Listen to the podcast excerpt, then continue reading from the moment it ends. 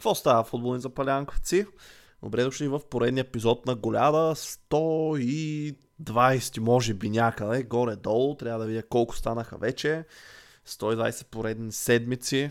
Благодарим ви, че сте с нас. Ако има нови слушатели, добре дошли. Надяваме се, че това, което правим, ще ви хареса. Аз съм Геро и с мен е моя ководещ Руслан. Добър вечер, доброто на всички, които когато и да слушат. И добър Тук ден. сме наистина ли са 120 епизодите?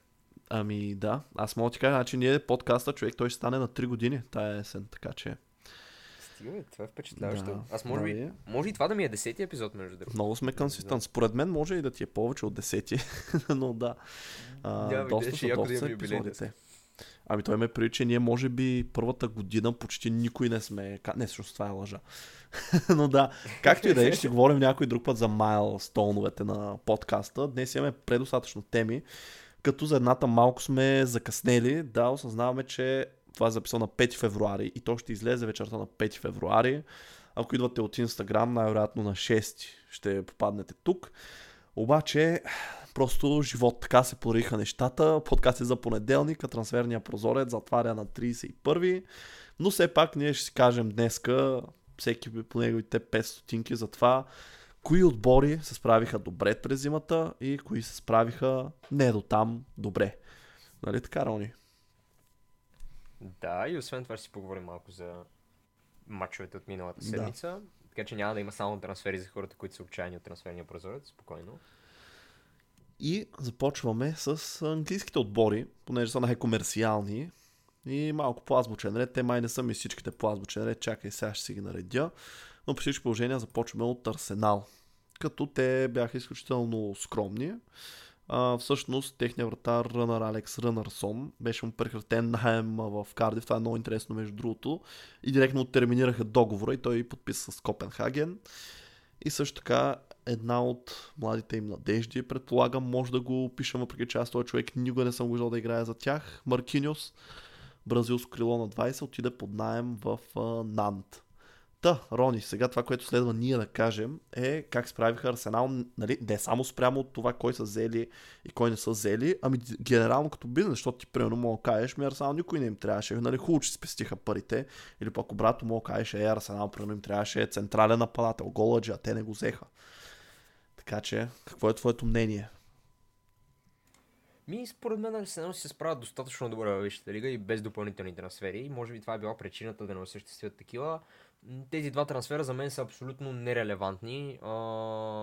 Рънър Алекс Рънърсон има 6 мача за Арсенал за 4 години. Подобно на теб не съм чувал Маркиньос, въпреки че трансфер маркет го оценяват на 7 милиона, но за мен той не е бил достатъчно релевантен, за да ми се набие в очите, така че никаква общо взето активност а, сериозна от тях този трансферен прозорец и смятам, че е добре. Преди факта, позицията им във Висшата лига и а, положението им като временна форма, смятам, че се справят добре и с играчите, които притежават в момента. Не знам ти дали си на друго мнение. Да, малко по-различно е моето мнение. Ами, Заповядай. аз също смятам, че Арсенал, те не случайно бяха свързвани и с Виктор Ошимен, и с Айван Тони, с нападател, защото истината е, че Габриел Жезус не вкарва толкова, сигурен съм колкото им се иска и на Артета, и на феновете на Арсенал. Този сезон 17 мача, нали, има 4 гола и 3 асистенции, което Нали, как да ти кажа, не е добре, смисъл, особено за нападател, който трансфер Марк го оценява на 70 милиона, нали, не са впечатляващи вау статистики. И сега тук може би някой фен на Арсенал ще каже, че той не е типичният голаджия нападател, че той нали, помага за играта. Да, окей, напълно съм съгласен, но в крайна сметка им трябва головен Арсенал. И също така той има навика да се контузва доста често. И ако погледнем опциите в атака на Арсенал, те не са толкова много. В смисъл, какво правим, ако да кажем един Букайо Сака се контузи. Нали, примерно. В смисъл, Орис Нелсън, между другото, вчера по време на матча Арсенал Ливърпул, много интересна статистика каза а, коментатора, нали, не, не, съм я потвърд, не съм я проверил да потвърдя, но ако е вярна, знаеш ли, че последният матч като титуляр е бил преди 4 години. И аз го помня това, че го спомена. Не знам дали беше вярно, защото звучеше супер абсурдно. Да, но до нелепо някаква е. степен съм склонен да го повярвам без да го проверя. Да, и аз заради това го споменавам. Този сезон той има 10 включвания в мачове, всичките като резерва за Арсенал. Но нали, това не е примерно човек, който да кажем, ако Сака се контузи утре, нали, може да вземе някаква по-сериозна роля, дори да не е като титуляр, да е като, как кажа, резерва, на която нали, повече се разчита да обръща мачове. Така че поне в атака си мисля, че Арсенал можеше да се подсилят, дори да не е с някой нали, вау трансфер като Толни или Ошимен, поне тип Леандро Тросар, ето който се оказа нали, много успешен за тях, бих казал, след като взеха миналата зима. Смисъл, този сезон има 5 гола, една асистенция в 19 мача, като си има при, че от тези 7, 19 мача 70% са били като резерва. Така че ето човек, който им върши работа.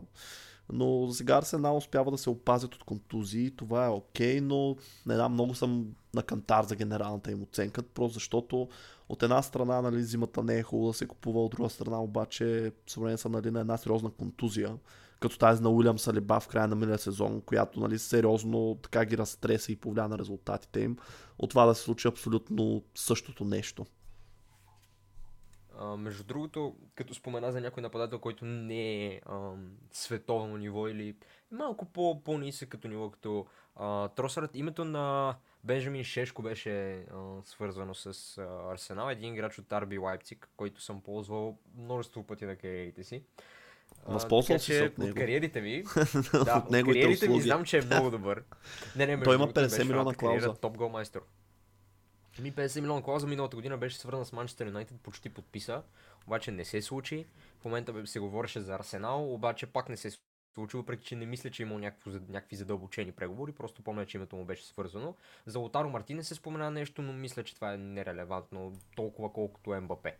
Е, те тези големите... Е, сега колкото Мбапе не е, реално има шанс да отиде Добре, в Арсенал. Добре, има някакъв по-голям шанс от Мбапе. А, но според мен зимата не е време за такива трансфери, където даваш толкова много пари, ами по-скоро точно аз за това дадах пример с Трусар, защото той не им струваше и много на Арсенал. Сега не помня точно колко беше. А, но това не е скъп трансфер. Ви да, 30 милиона не са някаква нали, супер голямата сума. Реално и според мен те биха се чувствали, че са направили добра сделка за тези пари, защото все пак е играч с опит вижте лига, окей, нали, на 29 те няма да го продадат на печалба след 5 години, примерно, но какво от това? Добре, да генерализираме за Арсенал.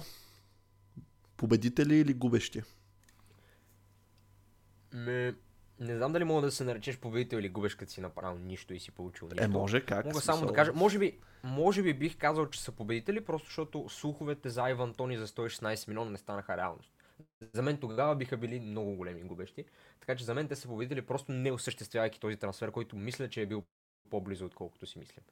Ще видиш, че Тони като ти лято в Арсенал и стане до година голмайстор на първенството. Виж сега. Едно е да отидеш след като си поиграл, друго е да те продаде за 116 милиона и да не си играл 9 месеца. Това мисля, че и двамата не можем да спорим. Да, но пък според мен нямаше да е 116 милиона със сигурност. Просто точно защото не е играл месец наред, сумата ще е по-ниска. Но, за да въобще, и аз може би и аз по-скоро бих ги а, сложил към победителите, просто защото все пак а, съставим е по-широк, може би една идея и една идея по-класен от миналата година по това време, когато те взеха този Якоб Кивиор също, освен Тросар.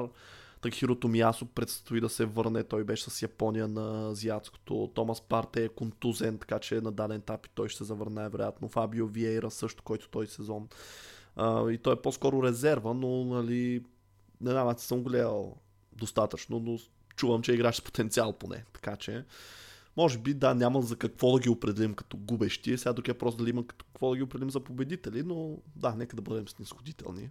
Защото ще помоля и за малко снисходителност, поне следващия отбор е Челси. Техният бизнес основно, даже то не е основно ми изобщо се основаваше на играчи под найем. Андрей Сантос се върна от найема си в Нотингам Форест, след като почти не играе и отиде веднага в Страсбург под найем. Давид Датров Офана също се върна от найема си в Юнион Берлин и веднага отиде в Бърнли. Диего Морейра се върна от найема си в Олимпик Леон и не отиде никъде. Най-вероятно ще играе за младежите. А, и ако се наложи евентуално за първия отбор. И Иан Мацен и Арман Доброя, които имаха някаква роля до сега в сезона, макар и периферна за Челси, също осъществиха трансфери под найем Мацен в Брусия Дортмунд, Арман Доброя в Фулъм И честно казано, аз съм на база на това съм склонен да сложа Челси при губещите. Директно ти го казвам, Рони. Просто защото ти буквално махаш двама играчи, които, окей, не са ти основни, те си squad players, нали? Но ти не ги заменяш по никакъв начин, особено с броя. Реално това ни остава с един чист централен нападател в лицето на Никола Джаксън, понеже Конку е по-скоро фалшива деветка, от моите наблюдения, които не са много, защото той беше контузен през повечето, през повечето голямата част от кариерата си в Челси. А, мисля, че играе по-добре, когато има пред него централен нападател. Той е все едно втори, нали, такъв second striker. И нали, това да дадеш броя под найем и да не вземеш никой. Нали. Ако бяха дори задържали Давид Датров Фана, щях да съм по-окей, нали, като опция. Да ме просто замениш единия с друг. Просто защото ето той отиде в Бърни и буквално миналата седмица вкара два гола за 30 минути и взеха точка благодарение на него. Сега ще вземеш се окаже, че той е някакъв много голям играч. А, но да, смисъл. Иан Мацен също. Чилуел беше контузен до буквално при седмица. Той има история с контузиите, инджари прone, ако се контузи, какво правиме? Кокорея още е контузен, той, той пък и той като се върне, все едно, че е много работа ще свърши. А, не знам просто какво ще се случи наистина, ако Чилуел получи някаква тежка контузия го извади до края на сезона. Буквално ще трябва централни защитници да играят там, защото той вече го прави почти от това, като Колвил и Бъдяшил играят, но да, това е моето мнение. Аз тотално смятам, че Челси са губещи от този трансферен прозорец. Мини, на същото мнение съм, просто поради причината, че наистина не са взели никой и дават... А... Аз виждам склад плеер в лицето на броя, въпреки че не го виждам като особено полезен. Но все пак човек е вкарал два гола, направя две асистенции този сезон, но е хубаво 70-та минута да имаш някой, който да пуснеш, примерно, ако се наложи. Пък и в крайна сметка, наистина си прав, че Челси нямат особено много сила в тази позиция на централен нападател и може би от време на време е хубаво да имаш някой Ей така, да има. Дори да не е най-добрия, просто да можеш да пуснеш някой, който играе в крайна сметка на тази позиция. Без значение дали е Ерлин Калант или Броя. Просто някой, който наистина е свикнал да играе на тази позиция и може да допринесе в крайна сметка по някакъв начин, защото Броя не е абсолютен некадърник. Така че, да, за мен, за мен Челси са губещи. Също време, обаче искам да ги поздравя, че не направиха безумен трансфер този трансферен прозорец. Защото, може би, твоето мнение не е също като моето, но Челси последните трансферни прозореци правят глупости, по мое мнение. Купуват играчи за по стотина милиона, които нямат такава стойност. Така че ги поздравявам за това, че не дадоха поредните 100 милиона за играч, който струва 40. Може да продължим. А за Кайседо вие колко да дадохте, малко. колко предложихте? Аз Защото ако не бяхте да вие, ако не бяхте вие, ние щяхме за 80 да го вземем, но не, това е друг въпрос. Еми, аз не помня да сте купували Кайседо, Енцо Фернандес, Мудрик и така нататък. Но това а, е също и за Мудрик, ако Арсенал, не, ако Арсенал не бяха там и него нямаше да го вземем за толкова. Ама виж, това са обстоятелства, просто ние обичаме да, Виж, да нацакваме, да показваме кой е шефа. Еми, може да си поговорим и за Кокорея. Стига, значи е Кокорея ще, ще, ще да купите лятото за 30 милиона. А, ние, ние ще го купим. А, Анди да, Робъртсън ли ще замества? Е, еми да, как. А, сте а, толкова да, за Челси. Страхотно.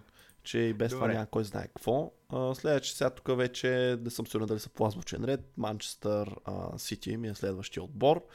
Като те имаха всъщност малко повече така бизнес свършиха. Взеха един млад нали, не съм го гледал, но се говори, че това момче е голям талант. Клаудио Ечевери се казва от Ривър Плейт, аржентинец на 18 атакуващ халф. И цяло това беше uh, единствения входящ трансфер. Uh, Джеймс Макати, Джош Уилсън, Ес Брант и Слободан Тедич се завърнали от найемите си. Признавам си, не знам поради каква причина. Най-вероятно не са играли достатъчно. И също така uh, доста изходящи, макар и отново основно под найем. Но пък някакъв футболист на Хуел Ферареси, който аз не го знам и е на 25 централен щит, го продали на Сао Пауло за 4 и аз. Кой Зак е Штефан, няма значение кой е сега, няма да, да го Ама разследваме. някога за Сити, Аз не, не, мисля, че е играл за тях. По-скоро е бил младеж и няма мач за... И да, пак съм взели 4 милиона. Тъй, че... Ево? А, Зак Штефан, който им беше до миналия сезон а, титулярния вратар, преди Штефан Ортега да го измести под найем. Също дори, също дори е под найем, свободен трансфер е направил в Колорадо. Ще поправя То... само, не е титулярен, а резервен вратар. Аз титулярен не казах. Титулярен казаш, ще А, е доста е, то се е подразбрало, в смисъл, защото нали, след това казах. Да, да, да, да, Тедич. ясно е, че няма как да скажеш титулярния, да. Слободан Тедич също явно се е върнал под най-директно са го продали на Чукарички. Този страхотен сръбски отбор. Калвин Филипс, това е може би а, трансферът, който повечето от вас са чули, че отиде под найем в Уест Хем. Ечевери си остава под найем в Ривър Плейт, поне до края на сезона. И този Джош Уилсън Ес Бранд, който е бил под найем в Реймс в Лига 1, сега е отишъл в Карди в Чемпионшип. И това е. Рони, какво мислиш за Сити? Победители, губещи? Ми, тук също отново, да, има някаква повече активност. Може би ще кажа, че са победители, просто защото този печага, когато са продали, наистина няма нито един матч. Той не е направил дебют за Манчестър Сити, което е доста тъжно реално да си бил в Манчестър Сити в продължение на няколко години и така и никога да не си направил дебют. Но са му взели пари, така че добре, смятам, че това е някакъв вид победа. А, иначе, може би очевидния най-добър играч, който е въведен в а, трансферите на Манчестър Сити, или поне най-познатия ни, а, Калвин Филипс, който е отдаден под найем в Уест. Според мен може и даже да спечелят от това, просто защото в момента той стои наистина не играе. Той и мисля, че има 10 на 12 мача този сезон за Манчестър Сити, пуснат от скамейката, по никакъв начин използван както трябва да се използва. Така че ако не е друго, поне за Калвин Филипс това ще е добре. Той не е толкова млад, той е на 28 години, така че а, няма и колко още много да се развива, но все пак а, мисля, че Манчестър Сити мога да ги кажа повече победители, отколкото губещи в този трансферен прозорец. Тук ще съглася с теб, но по малко поръчна причина, по-скоро, а, защото сега това го казвам изцяло на база, доверявайки се на скаутите на Манчестър Сити и екипа им като цяло, който отговаря за трансфери. Ако този Клаудио Ечевери е наполовина добър, колкото оказват, нали, те 14 милиона и половина, ще изглеждат супер след време. Само си спомни, че те реално миналата зима по същия начин договориха, по-миналата всъщност, Хулиан Алварес който пък, виж сега какво прави, смисъл, човек те го купиха за някакви, пак е такива 15 на милиона, много нали, смешни пари на фона на това, какво се дава в днешно време за играчи и в момента той струва петорно на това. А, така че, ако този трансфер е също толкова добър, това значи Сити са направили последни, поредния си удар и, както ти каза на Калвин Филипс, аз не мисля, че ще е играч, който много ще им липсва, освен ако не ги удари някаква страшна криза с контузиите. Което А, съмнявам да се случи. да, а пък така той ще натрупа малко, не знам между другото, да, често казвам дали има клауза а, за Уест Хем да го закупят, но най-малкото ще натрупа игрова практика, ако направи добър полусезон, ще му се вдигне цената и след това ще му вземат повече пари лятото, така че по-добре отколко нали си седи като четвърти или пети избор за хал в а, Сити. И така преминаваме. Прав си и за аржентинеца.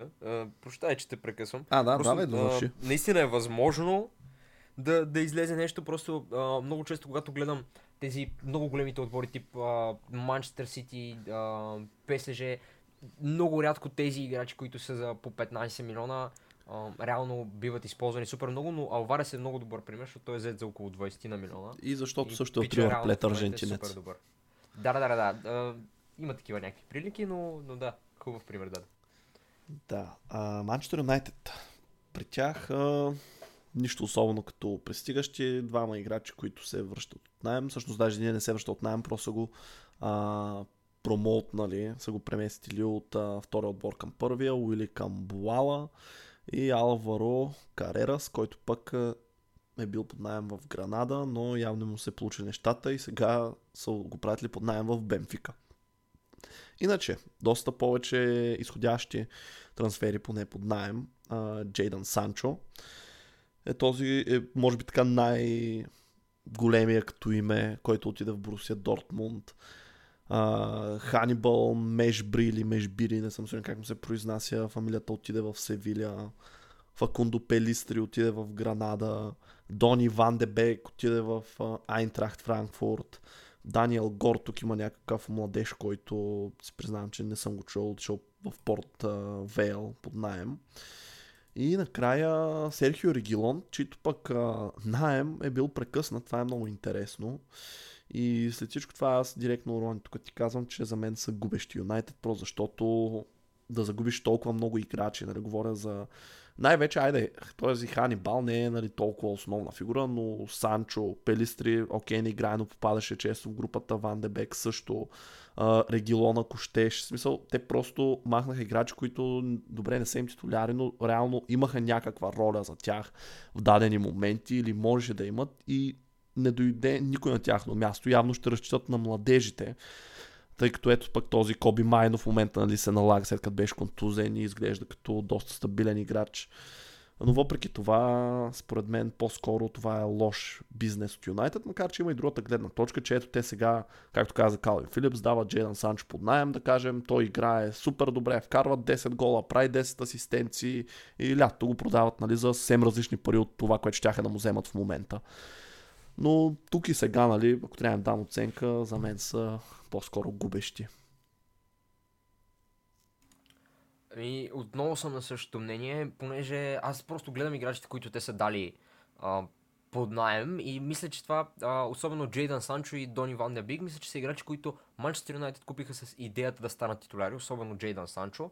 Не знам за Ван де Биг каква е била идеята, мисля, че беше купен за около 50 милиона и е, не беше чак така. да бъде, ако не титуляр, то много ключова резерва.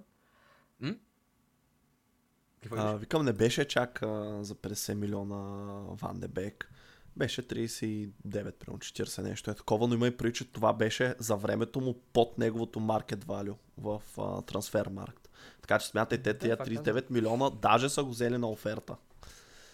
Смятам, е че той беше взет да бъде използван. Да, Джейдан Санчо, определено за неговите над 100 милиона, беше взет да бъде титуляр. И в момента, като, като гледам а, как с а, лека ръка ги дават и двамата по нами, двамата, които не ползваха Джейдан Санчо по никакъв начин, Ван Дебик по 10 минути максимум на матч.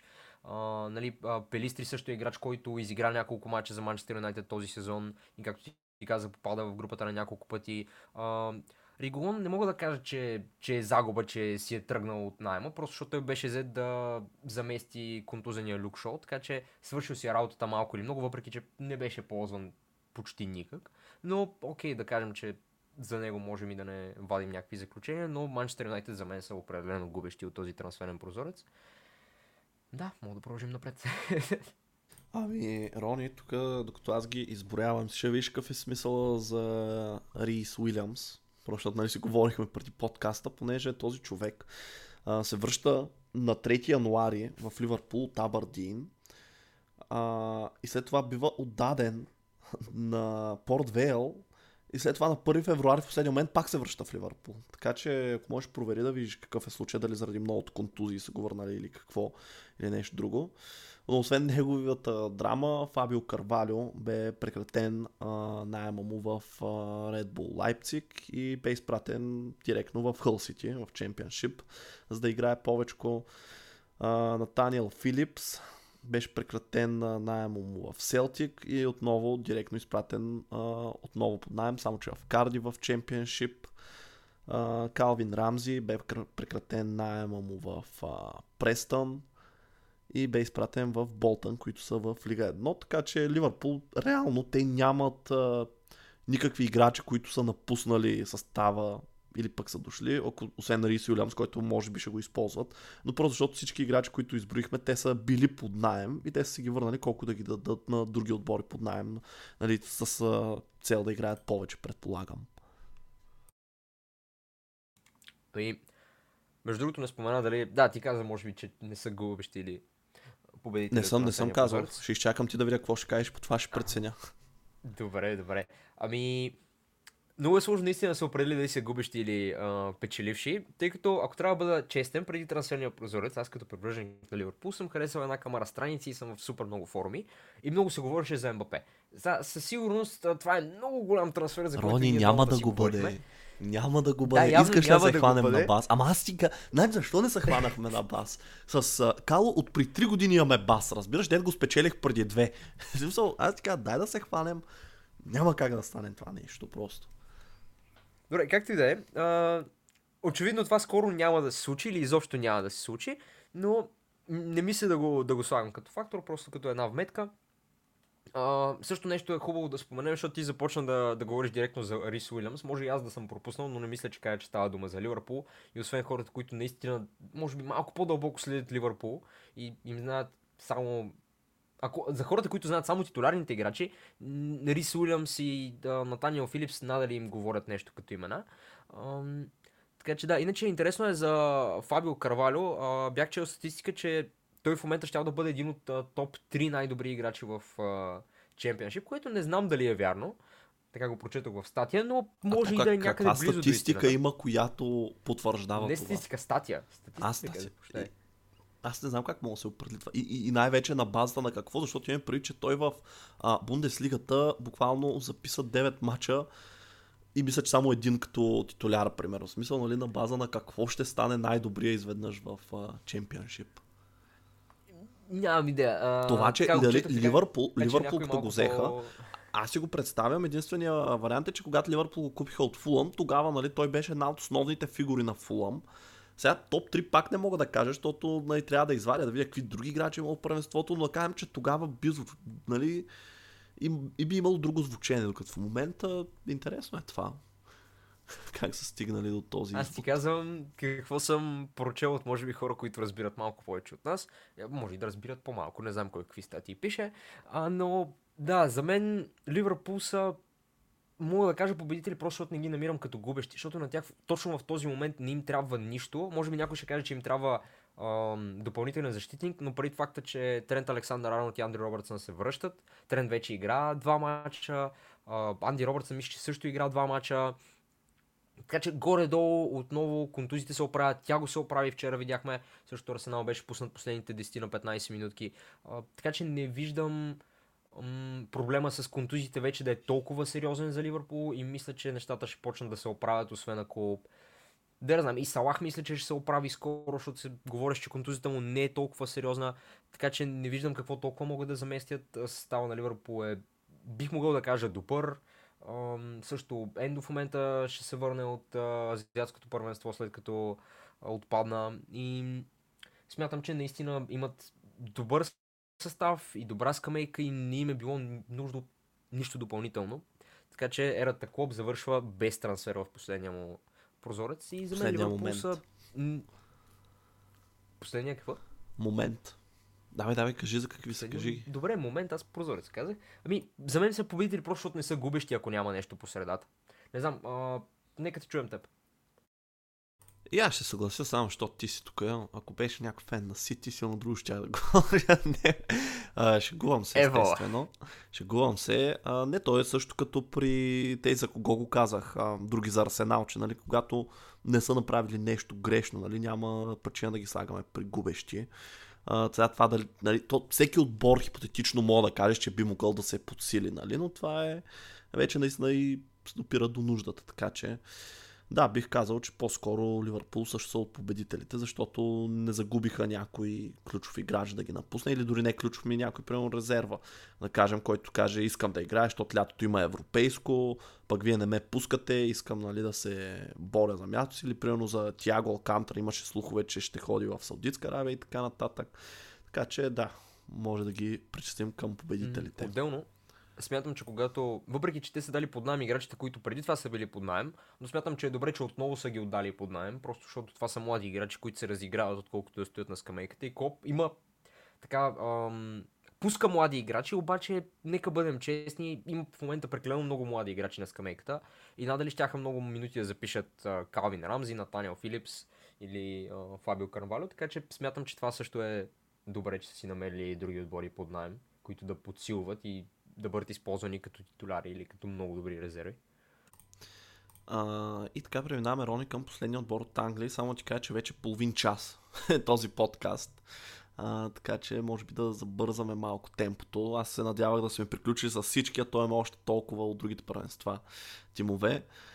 И като казах Тимо В, Тимо Вернер yeah. съществи а, трансфер под найем в Тотнам. Тотнам безспорно най-активният отбор, бих казал, а, поне английски от основните английски отбори тази зима, понеже освен Тимо Вернер, както казах, Серхио Регилон, той се върна, обаче пък веднага отиде под найем в Брентфорд, Джафет Танганга отиде под, той се върна от найема си в Аугсбург и отиде в Милвол, Джет Спенс се върна от найема си в Лидс и отиде в Дженуа в серия Ето пък на него явно слабички са му идвали в чемпионшип и са искали по-така да го пратят, нали, да вдигне нивото.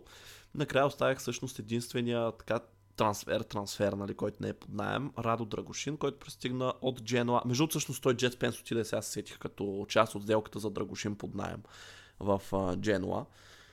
25 милиона, което с тебе го обсъждахме, ако искате да чуете мнението ни за него, в един от предните епизоди може да го откриете. А иначе а, напуснаха ги някои може би не вече основни играчи, но основни играчи от близкото минало, като и Голорис, който осъществи безплатен свободен трансфер в LAFC. А, Ерик Дайер, който отиде под найем в Байер Мюнхен. Алехо Велис, който отиде под найем в Севиля, след като не записа много мачове. Той пристигна лятото в Тотнам. А, Иван Перишич, който е контузен и ще е контузен, се очаква поне до април или май, но отиде под найем Хайдук Сплит. А, явно за да може в момента, в който се контузи, веднага, т.е. в момента, в който се възстанови, веднага започне да играе, като естествено целта му е да а, представлява Харватия на европейското. И Ашли Филип, младеж, който аз често казвам не го знам, е отишъл под найем в Плимут. Победители или губещи Рони? Ти нямаш ли мнение или пак ще ме изчакаш? Еми аз някак си виж, като има много и нарочно ти давам думата да не е само аз да говоря, реши хората да им писне от мен, като с по списъка и заради това и после тебе ще кажа. Добре, нека им писва от мен този път. А, за мен Тотнам са безспорно победители, просто защото Тимо Вернер според мен е доста добър играч, въпреки че много играчи, много играчи, много зрители и слушатели няма да се съгласят. Но аз, съм, аз гледам много Бундеслигата и това, което съм видял от Тимо Вернер през последните години преди да отида в Челси, беше, че това е един играч, който има безспорни качества. Вярно, може би последния сезон два не са му най-добрите, е, но смятам, че Тимо Вернер сега. винаги има с какво да допринесе. Рони, той и Торес беше много добър в Атлетико и Ливърпул. И никога повече не го видяхме след това. Виж сега, ти си прав, обаче имам някаква надежда, че Тимо Вернер ще се оправи. Другото, Радо Драгошин смятаме, че е много добър трансфер. Говорихме си с теб в един от предишните подкасти за това. Друго, също смятам, че е добре, че Иван Перишич си е тръгнал просто, защото поправи ме ако греша, мисля, че той взимаше една от най-високите заплати в Тотнам. И е, мисля, това че не в момента, да кажа. Ако не греша, а, може зрителите да ме правят в коментарите в Spotify. А, мисля, че той се беше съгласил да играе в Хайдук Сплит с идеята да им а, помогне да вземат титлата и не взима да, заплата от тях. Той е така, че мисля, че той в момента не взима... Април, до април май той е контузен. Така че колко ще им Това няма значение. Те мисля, че са първи в uh, Хрватската лига Хайдук Сплит и още uh, кой, кой играч, централен нападател в момента ми изкочи името от uh, главата Харватия и отиде също в Хайдук Сплит да Е, не мога да ти кажа помага. вече. Давай, давай, кажи за Тотнам, остеги тези харвати. Да, се сещам за лицето. Нека направят пак един полуфинал или финал на Европейското и ще ги обсъдим хубаво. Добре, Хрватия, не Хайдук Сплит. Ам...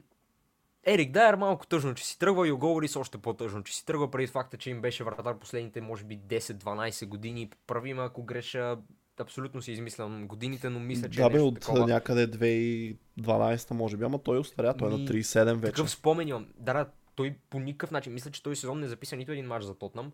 Отново е, той беше под не съм проверил. Ам... Той, не бе, той не беше в Тотнам, аз а, той беше под найем в... А, а не, всъщност не е бил под найем, явно е пропаднал. Да, не, не, бъркам се, с... Е О, боже, бъркам се с Каспар Шмайхел, защото той отиде в Ница. Да, моя грешка. Не, не, той си беше в Тотнам, просто този сезон не са го ползвали по никакъв начин. Ам... Така че смятам, че е добре и за го че ще се разцъка Ерик Дайер. Много интересно как отиде в Байрен, това е от тези футбол менеджер, FIFA трансфери, дето добрият играч, който си купиш, иска да си вземе приятел, за да се сетълне по-добре. Така че виждаме тук Ерик Дайер, приятел на Хари Кейн. Ами, според мен, просто не им се даваха пари, просто защото те имаха интерес още лято към Трево Чолоба, който обаче беше контузен. Ние му искахме 25 милиона. Те казаха, а, много е момчета, много е. Това, колко епизода ще разбере тая шега. Но да, това е просто според мен той е бил една от най-добрите им опции за а, трансфер под найем, който може би ако направи някакъв невероятен полусезон, има и контузия, кажем и играе повече като мачове, може и да го купят, нали? Кой знае. Смисъл, между другото, за сега, откакто е там, а, гледам, че е изиграл половината от минутите три мача има вече, така че знаеш ли какви ги другото... планират Тухел?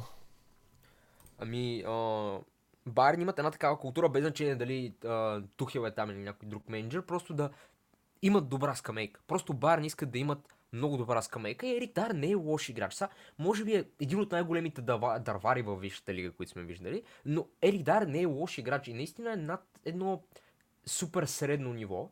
Така че за скамейка е прекрасен играч. И мисля, че Барен Мюнхен продължават да правят това, просто да си оплътняват скамейката. Защото през последните години сме виждали не веднъж как взимат играчи, наистина просто за да имат резервни варианти и за да имат много играчи на, на позициите. В смисъл, Бар Мюнхен а, имат една камара крила, които са много добри, но ей така да има да, да имат резерви, да, да може да се върти състава. Което е нещо, което много оценявам и това е една от основните причини Бар Мюнхен да печелят Бундеслигата всяка година, защото те също се справят с контузии, обаче те се справят по един много добър начин с контузии, защото като ти се контузи, дори като ти се контузи Ноър, ти ще имаш някой да го смениш, като се контузи Сане, ще имаш някой да го смениш и Смятам, че това е един, един добър ход от страна на Байер Мюнхен, но сега не си говорим за Байер Мюнхен, а за Тотнам, които според мен са победители. Може да изразиш ти мнение, ако не си направил. И аз ще кажа, че са победители и ще кажа, че малко по-късно ще минем за Байерн. А, сега минаваме към Барселона, който също единственият им трансфер е Витор Роке, дано така се произнася, който всъщност бе оговорен още лятото,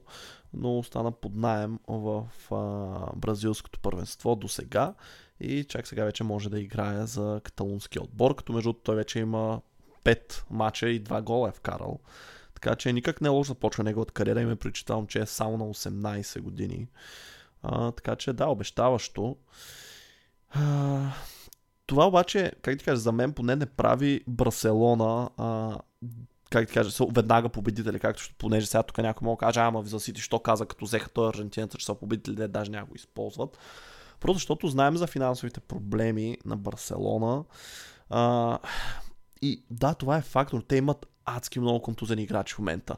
Рафиня, Феран Торес, Жуао Феликс, Сержи Роберто, Илкай Гюндоган, Гави, Маркос Алонсо, Алехандро Балде, Марк Андре Терштеген. Смисъл, те буквално могат да изкарат почти една една торка, която няма да изглежда никак зле, от контузени играчи. И в крайна сметка, нали, може би с найеми, трябваше някак си да се подсилят, бих казал. И просто заради това смятам да ги сложа при губещи, защото а, за мен не направиха достатъчно. И окей, може би този сезон те вече са го отписали, тъй като той Шави каза, че се маха. Може би просто нали, ще се надяват да направят едно така прилично второ място в първенството, нали, да не е съвсем срам Жирона да са пред тях и да стигнат доколкото могат напред в Европа и да, нямам представа какви са им целите, но според мен наистина трябваше като нали, не могат финансово си позволят да купят играчи, поне с найеми. А ето, че има смисъл, Ерик Дайер е перфектен пример за играч, който отбора му, Тотнам, те не го използват и съм сигурен, че нали, на драго сърце са го дали на Байер. Имаше много други такива играчи в други отбори, които също на драго сърце ще да дадат играчи на Барселона под найем, нали, преди че те наистина ще ги използват повече. А, и заради това Барселона за мен са губещи рони. Еми, тук ще се съгласи с теб, просто защото това е добър трансфер. Според мен до известна степен, въпреки 40 милиона не са малко, но Барселона са един от тези клубове, които могат да си позволят да вземат добър играч под найем. Uh, и такъв беше случая за слуховете за Пауло Дибала. Можеха да вземат Пауло Дибала, според мен той има реалния шанс да се съгласи, освен ако нещо не му пише в договора, преди факта, че Рома не се справят особено блестящо и много добре ще стои на визитката му, въпреки че той вече... И клаузата му е 10 е играл... милиона. На А, а, да, те са можели да го купят, дори не просто подам да го вземат. Прав си за, за клаузата, между другото. А, така че, смятам, че ето можеха да се възползват да вземат един бал дибала за поднаем за половин сезон или нещо такова, въпреки че Левандовски вече се оправи от контузия, но, но все пак можеха да вземат а, Калвин Филип също се говореше. Нали, има играчи, за които а, се споменаха някакви неща и които просто не се, не се случиха. И смятам, че наистина е един отбор, който има толкова много контузии в такъв ключов а, момент от сезона, защото въпреки, че сезона, както ти каза, вече е загубен, смятам, че имаха някакъв шанс да, да наваксат нещо но, но явно не. Явно а, Шави няма такива намерения преди факта. Няма амбиция, тръгва, той загуби но... всякакъв интерес. Еми, да, още повече, че а, докато при Клоп обявявайки, че ще напусне, той е направил нещо, Шави обяви в средата на сезона, че ще напусне и може би това значи просто отказваме се от сезона, пишем го един хикс.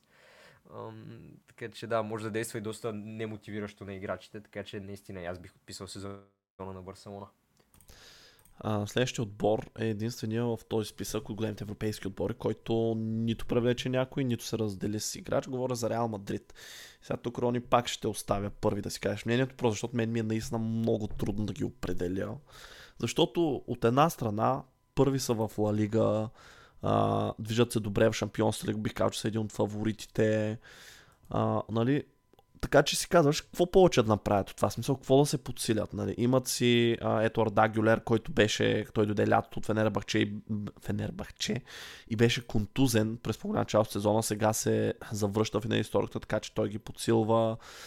А, но пък от друга страна, в момента гледам, нали, Куртуа за него знаем, че е контузен, те затова взеха кепа под найем, Едер Милитал е с контузия, Давид Алба е с контузия, Рюдгер от последния матч с някаква много лека, доколкото разбрах от изказванията на Анчелоти. Но някак си човек, аз продължавам да имам проблем с Юселу. а, почти личен вече. Защото... Ами се пишете си във Фейсбук, такова го храниш. Ей, да, да се човек, знаеш, защото кога го викам да дойде тук на лъвов мост го чакам. а, а, къде ще играе? В 1948 ли или ще го викаш на лъвов мост? Не, бе, да си изчистим различията като мъже. А, аз мисля, вие ще се биете, не да играете. Да, няма да играе. Не бе, виж, просто Юселу за мен не е играч от клас на Реал Мадрид. Сигурно той не е ясно, играч. че беше взет а, нали, да закърпи положението, докато дойде МБП за един сезон. Ма човек, смисъл, той има 23 мача и 7 гола, като вкара 2 в последния матч, ако не се лъжа. Тоест имаше 22 и 5 а, гола до сега. При все, че играе почти половината им мачове, даже като гледаме изиграл 51% от минутите. И според мен това може много да ги спъне. Сега това е друг въпрос, кой можеха да вземат пък също под найем. А, нали, но аз а, мисля, че още няколко месеца при това бях а, говорил за Серху Жираси или Гераси, който прави страхотен сезон в Штутгарт и има клауза 17 милиона и половина и нали, не мисля, че ще много да им попречи на а, финансовия ферплей и смятам, че те свърши по-добра работа от Юселу. Албамянг също прави много добър а, сезон в Олимпик Марсилия, така че може би него можеха да го изкушат, както Челс направих миналата зима за някаква символична сума 5-10-15 милиона. А, така че не знам, кажи ти, след това аз ще кажа да им, дали ще ме убедиш, че са губещи или печеливши. Ами, за мен Реал Мадрид са абсолютни губещи. Ам, просто защото, те не знам, ам, да, да, те са победители по много други отношения. Първи са в лигата, най-вероятно ще вземат. Шампионска лига ам, са едни от фаворите, както каза. Обаче, продължава да не оговарят този трансфер с МБП, като МБП може би основния а, претендент, основния желаящ и отбора, който най-много е спряган да, да привлече МБП, е именно Реал Мадрид. И в момента е точно този момент, в който могат да го вземат безплатно. Смисъл, не точно в момента, просто могат да го подпишат. А такъв подпис така и не видяхме. А, мисля, че цялата драма покрай подписа на МБП и това, че не поднови договора си с ПСЖ беше точно за да подпише с Реал Мадрид, който продължава да не се случва поради аре не толкова необясними, но, но все още странни за мен причини. А, другото е, че наистина, може би, нещо, което можеха да направят е примерно да си върнат Карим Бензема, който миналия сезон, мисля, че беше топ голмайстор на на испанското първенство. Имам някакво число от 23 гола в главата си. Отново е много наизуст, но мисля, че беше вкарал 23 гола в Ла Лига, защото беше над Левандовски по голове. И той в момента иска да си ходи. Ето един играч, който. Сега не знам точно как стоят нещата с договора, може би е по-сложно, но играч, който можеха да вземат дали под найем, дали по някакъв друг начин и за който се споменаха някакви неща. Мауро и Карди, който се справя страхотно в турското първенство и според мен ще донесе доста повече ам, класа в състава на Реал Мадрид от а, Юсел, който също според мен е по никакъв начин за нивото на Реал Мадрид и го ползват прекалено много за качествата, които има. Така че мисля, че можеха да си вземат някакъв централен нападател, който да ползват на, на място. Ти не знам, между другото, Андре, знаеш, но Юселу си е техен човек. Той а, е играл за Реал Мадрид Кастия на времето, далечната 2010. Знам, знам, знам, знам, знам. Но Те това продължава да не го прави и достатъчно стойностен. Има опция за купуване също така в договора му, ако решат, ако искат. Е, да, въпреки че той миналите сезони не се справи лошо, но по Не, никакъв миналия начин, сезон. по Буквално начин миналия не е- сезон човек му беше добър. Това е смисъл. Той има един добър сезон. Нали? Ама говорим наистина добър, добър сезон. И това беше миналия. И според мен само единствено на база на това, нали, Реал са решили да го вземат, нали, под предлог, че той би могъл да го а, повтори това нещо. И смисъл, окей, да, миналия сезон наистина той вкара 16 гола, което пак нали, не е нещо вау, но за 32 годишен тогава, даже 33 нападател, който играе за а, Еспаньол, нали, т.е. отбор, който не е с претенции нали, на добър, е окей, това е все едно, да я знам сега кой да дам пример от Висшата лига. Е този от Лутан, Адебайо, да кажа- примерно. Нищо, че той е млад. Аз ще нали, да кажа съм. Каун Уилсън, ма той е доста по-млад и перспективен от а, 33 А, годишния не, не, да дисреспектваш така Калам Уилсън. Ами не, ще, ще да дам пример с него в Манчестър Сити, обаче той дори е по-релевантен от Юсел в Реал Мадрид. Така че да, нямам ясно. Добре, значи губещи за теб Реал. Ми, за мен са губещи спрямо неактивността, която направих. Въпреки, че моментно и положение е добро и не изисква нещо. Просто МБП за мен е фактор в случая. Мен много ми се иска да ги сложа като губещи, просто защото а, нали, и това всичко, което ти каза. А, обаче до сега слагах в победители всички от, нали, такива отбори като Ливърпул и като Арсенал, които са неактивни. А Реал са дори в по-добра позиция от тях, така че просто им се доверя, че знаят какво правят и че Юсело ще успее така да закърпи не просто положението, а да ги изведе до слава в Шампионската лига и ще ги сложа при победителите тях. За да не изневеря на себе си. Еми, добре. Поздравил си Чичо Карло и продължаваме. Преминаваме към Италия и там ще започнем с а, Ювентус, като те бяха доста активни а, на база някои други от отборите, за които говорихме до сега. Привлякоха Тяго Джало, млад централен защитник, млад, млад на 23, а, от Лил за само скромните 5 милиона, като аз между този го знам от FIFA-та, понеже съм си го купувал и е много добър там. Така че това им го пишат добър трансфер. А, Карлос Алкала, Алкарас от Саутхемптън под найем привличат, което е нещо много интересно. А, тенесиста, да. не, не, не, не тенесиста, но знаеш кое, а, този Алкарас, смисъл, той е а, на 21 аржентинец и е много интересно. Плаща 3 милиона и 900 между за найема му. А, я чай да им тук пише ли. А, да, имат опция да го закупят. Не знам какво точно са видели в него, честно казано. А, той, човек, той дори до, за Саутхемптън не беше титуляр. Той играеше така 50-50, разбираш? В смисъл, я е титуляр, я е резерва, я не е примерно да кажеш някой от лидерите на отбора. Така че това е много любопитен трансфер, принципно. А, та той си отида в Ювентус, а, той аржентинец и да, сега ще видим какво ще стане. А, също така двама от младежите си са ги промотнали в първия отбор. Кенан Ялдъс и Дин... Надявам се, ще му правя, кажа правилно името. Искаш ли да го кажеш, Рони, ако си ги отворил? Отворя съм го, ще оставя ти да го прочетеш. А, примерно, Дин Хойсен, да кажем се чете. Добре, А. добре си измъкнал да. коментарите, които няма в... А, има, има то коментари в. Spotify. А, Да. Също така, а, Филипо Ранокия, който беше под найем в Емполи, върна се от Емполи, пратиха го в Палермо, явно не е играл достатъчно в Сигурен Емполи. ли си, че се произнася така? Ранокия? Да. Да, той не е ли като другия? От Интер по-известния Нямам Андрея. идея. Аз, да, е, щом другия Ранокия от Интер, те беше капитана им дълги години, според мен е Ранокия, ти как мислиш, че? е? След френските имена са ми най-сложни италянските човек. Надявам се да си прав. Е, Добре. как ще го кажеш? Кажи. Не знам. Това казвам, че не Ранокия знам. не е, сигурен съм, Ранокия е. Добре, Смисъл, добре, имаше добре. такъв в Интер дълги години централен защитник. А, Добре, супер. Марли Ейк или Аке.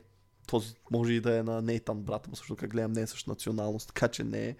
А, Не, най-вероятно не е, брат. да, той е бил а, в Одинезе под найем, явно не се е справил достатъчно добре и сега се го пратили в Турция. Там да се обиграва. И също така Джан Лука в работа, който от а, Бари в серия Б отива под найем в Косенца или Коченца, или Косе... не знам човек. Абе, виж сега, важното е, че взели са Джало, Алкарас, Ялдъс и Хойсен. Това е, смисъл, на това е, ги съди на тази база. Добре, нещо да оцениш или не? Еми, нали А, знаеш, аз като се да. чудя, те оставям първо ти да кажеш и след това ще си кажа аз. А, супер, супер, да изразя аз малко мнение. Ми, пс, не виждам особено много а, супер задълбочени, замислени трансфери, които да променят а, сезона на Ювентус, но не мисля, че някой от големите отбори има такъв трансфер. А, така че просто усещам, че Ювентус знаят какво правят. Алегри е човек на място, така че смятам да сложа, че Ювентус е свършили работата добре и са печеливши. Джао за 5 милиона звучи добре. Този Каурс Алкарас, колкото и да е не ключов Добър в тениса. Да, за световния номер 2, 3,9 милиона, мен ми звучат прекрасно. Така че Uh, той даже, мисля, че той беше коментирал поста на Ювентус, който представят Карлос Алкарас. Мисля, че тенисиста Карлос Алкарас беше коментирал нещо. Е, uh, може, може, той излязъл. може да е фенче. Аз пък между другото за Алегри имам съвсем различно мнение. Изобщо не го харесвам като менеджер. Смятам, че не става и да. Аз малко иронично е го казах. Тема. Но а, добре. Това е, да, да, това е вече друга тема. Но да, смятам, че все пак се справили не лошо, защото са взели двама играча за общо 9 милиона.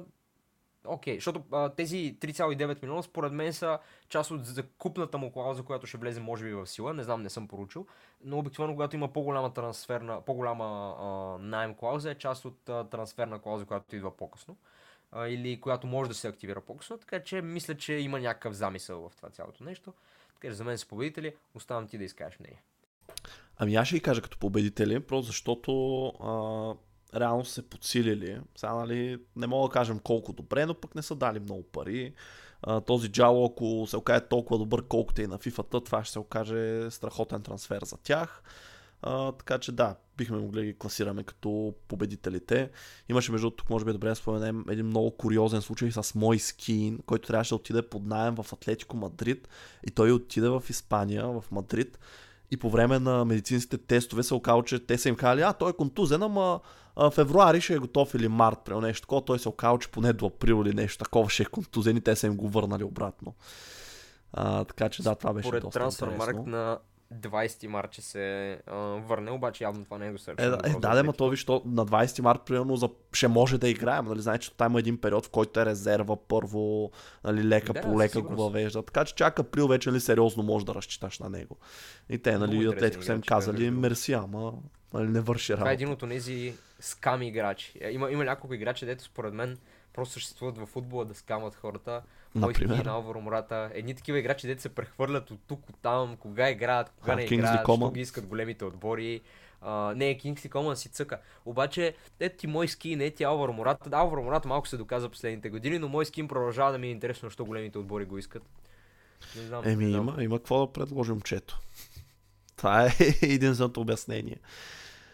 Едно време беше млад талант, сега просто е млад, не знам. Не, даже не е толкова млад вече, на 23 е. На 23 е, да, не знам. Да, ще не прави знам, скоро 24. че. А, добре. Интер, които също така имаха малко, малко бизнес свършиха. Най- а, така значителният от които беше, сега да му кажа правилно името и на той е Тайон, Тажон, не знам, Букенън, това сигурно знам, че фамилията му я казвам правилно, от клуб Брюш, аз той между също го знам от фифата, канадец, който а, те го пишат в трансфермар Райт Мидфилд, но той може да играе и дясно крило, и десен бек, и централен халф.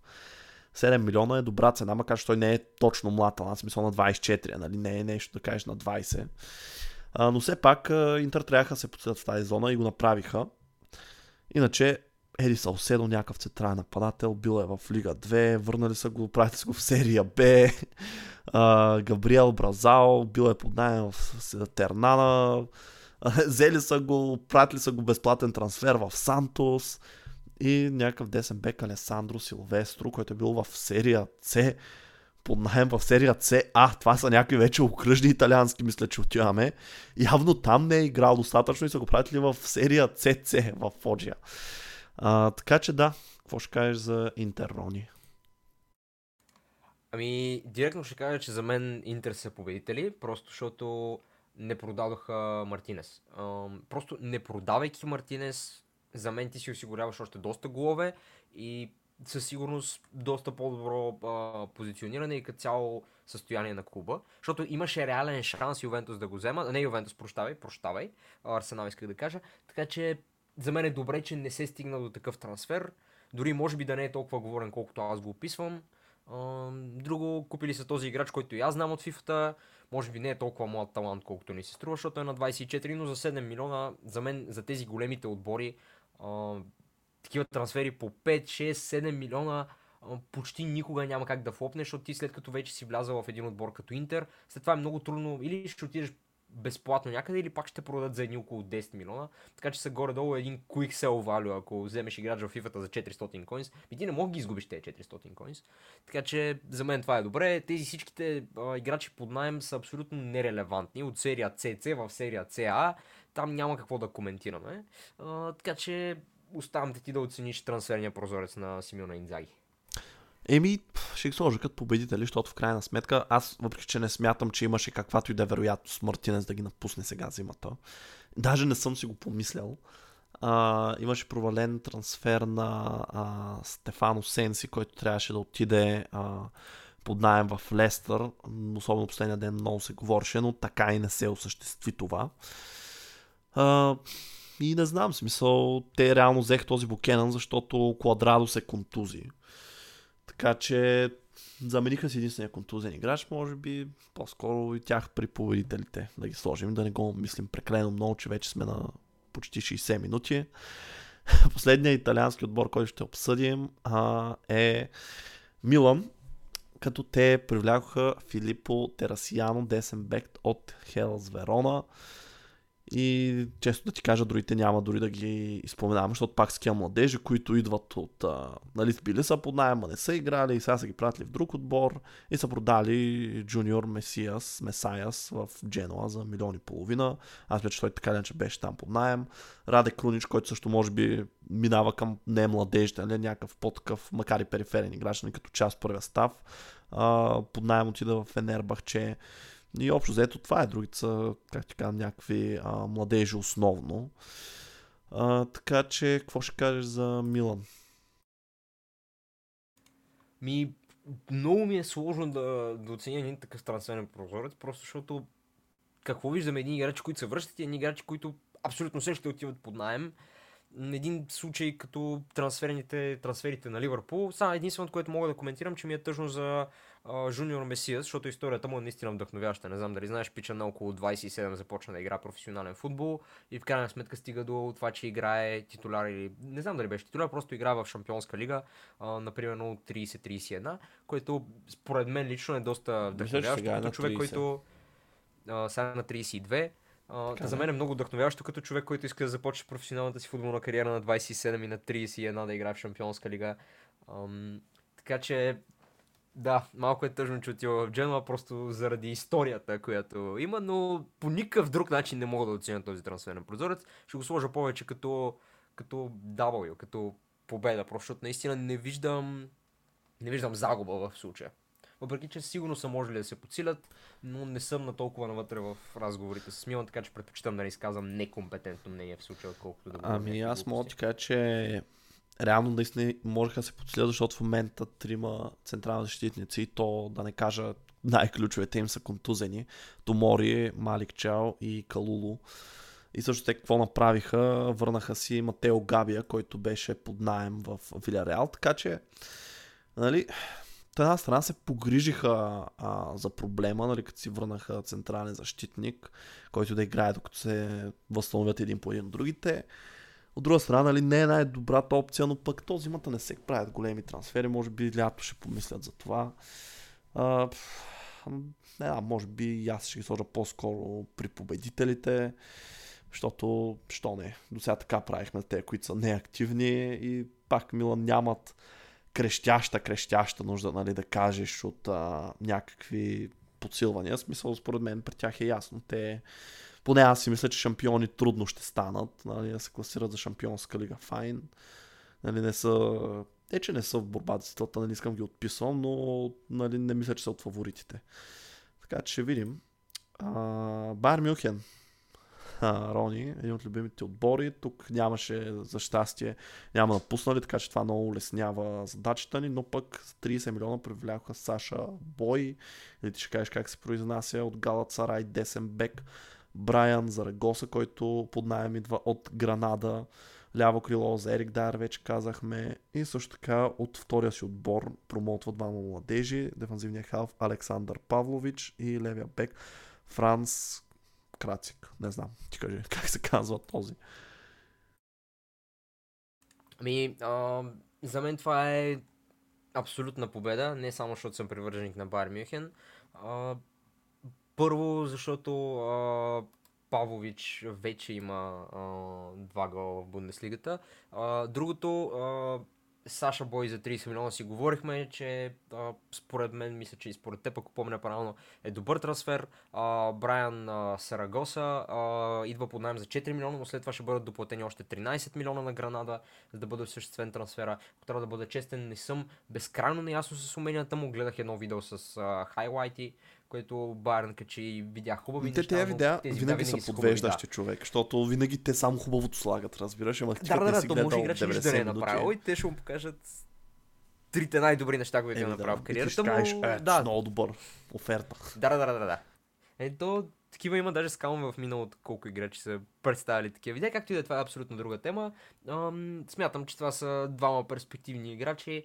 Колко добри ще станат, не знам. Ерик Дар, говорихме преди малко, според мен това е добър трансфер, просто защото за под найем играч да ти запълва скамейката още повече Ерик Дар е добър играч, по мое мнение. Смятам, че е добре. С нито един играч не са се разделили Бар Мюнхен, без значение дали под найем или а, като трансфер, така че отново само позитиви, понеже те ще се борят в крайна сметка за тази Бундеслига, защото Бар Леверкузен имат безкрайна доминация, все още нямат загуба. Ние сме февруари месец. Бар Леверкузен още нямат загуба. Както и да е, Бар Мюхен продължават в борбата за титлата. Смятам, че тези играчи ще подпомогнат малко или много Бар Мюхен да не губят точки от слаби отбори в бъдеще.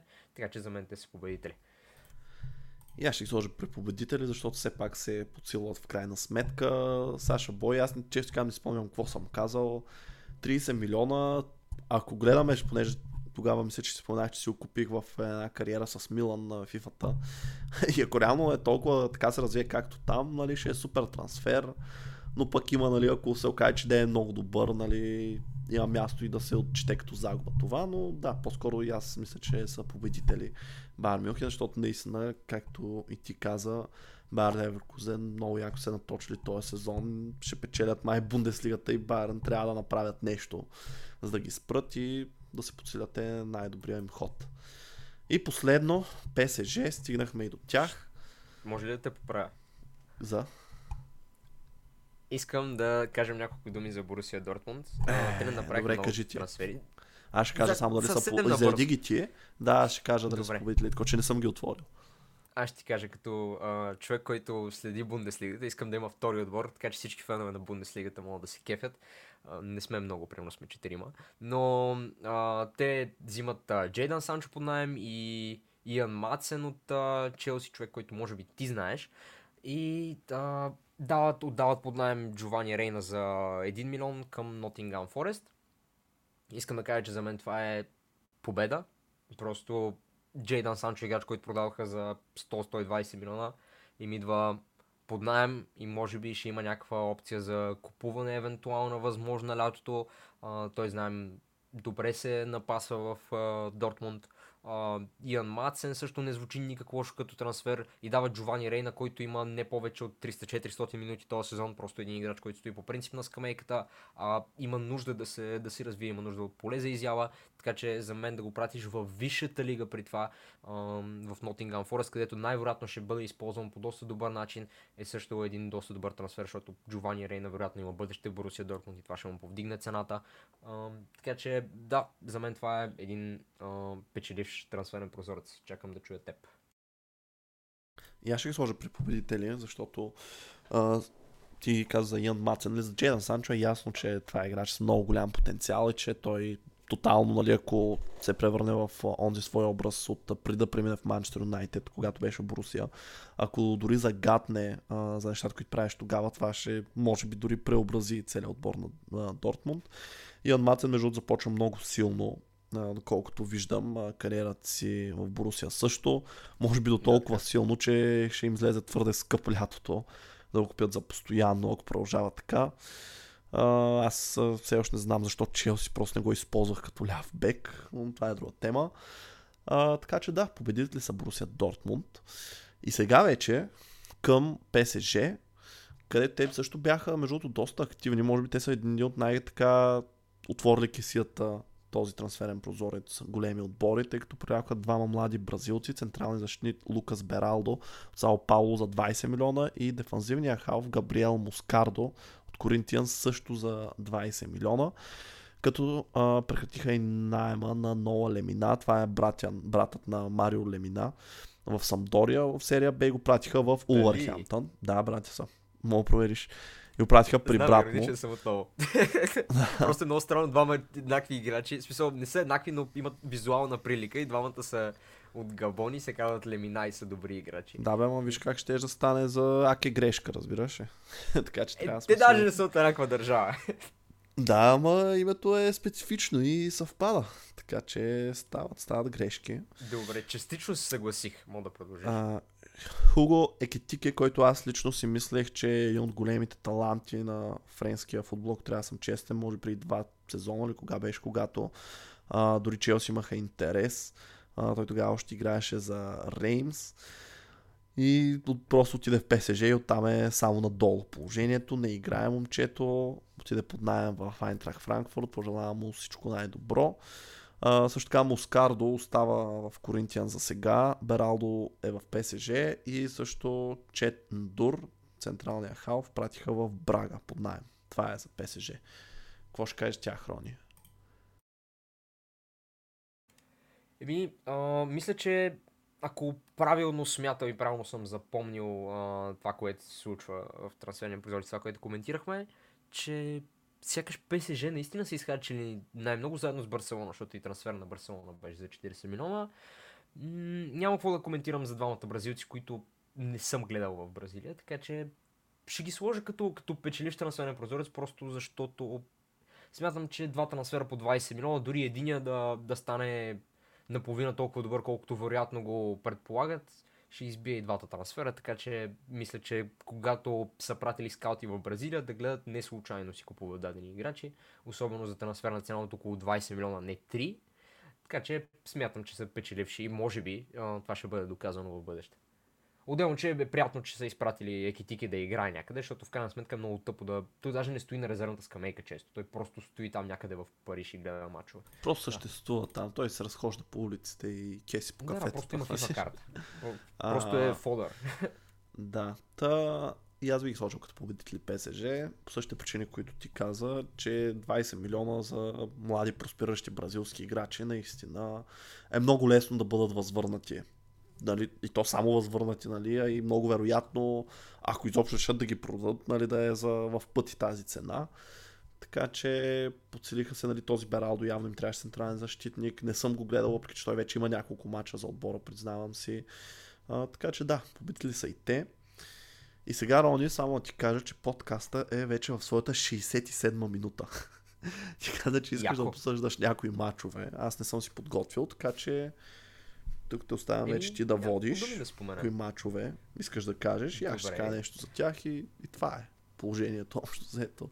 Еми, аз се надях и ти да ме допълниш, но аз имам да кажа за да, двата мача, които на мен ми се сториха най-интересни тази седмица. Може би, защото съм и привърженик на Ливърпул, но и двата мача мисля, че носиха достатъчно стоеност в себе си. А, Ливърпул Челси и съответно Арсенал Ливърпул, като и двата бяха интересни, но на мен лично по-интересен ми беше а, Ливърпул Челси, не просто защото Ливърпул спечелиха и защото съм пристрастен, просто според мен донесе много повече а, футболна емоция и а, дори да беше само един гол по резултата, на мен лично повече ми хареса като матч. Имаше някакси повече, не драма, но повече действие в него. Не знам, ти също си гледал и двата матча, си говорихме преди Да. подкаста. Дай малко мнение. Чувствам се обран, това е, което мога да ти кажа и преди мача го казах, смисъл за мен, че не получиха две доспи срещу Ливърпул. Не казвам, нали, че ако ги бяха дали или поне едната, особено тази, която беше трета защото тя смятам, че е по-ключова. Въпреки, че и другата Челси точно бяха вкарали за 3 на 1 и ако там бяха дали доспи, беше станало 3 на 2, нали, можеше е съвсем различен матч.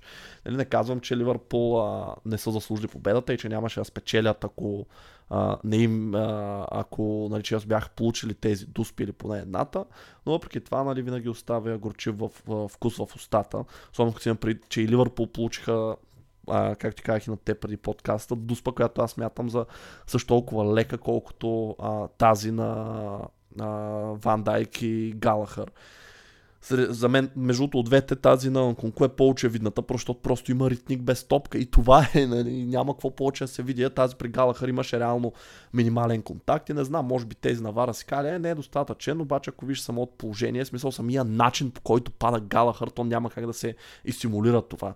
Нали, за референция на симулация може да се види Чилуел, който се хвърли по едно време в наказателното поле.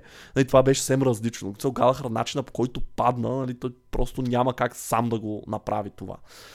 А, така че да, за мен нали, това така помрачи този матч и смятам, че нали, пак не казвам, че Ливърпул нямаше са победители, но със сигурност ще да е различен резултат. Нали. То е логично, ако получиш до спейс и ги вкараш.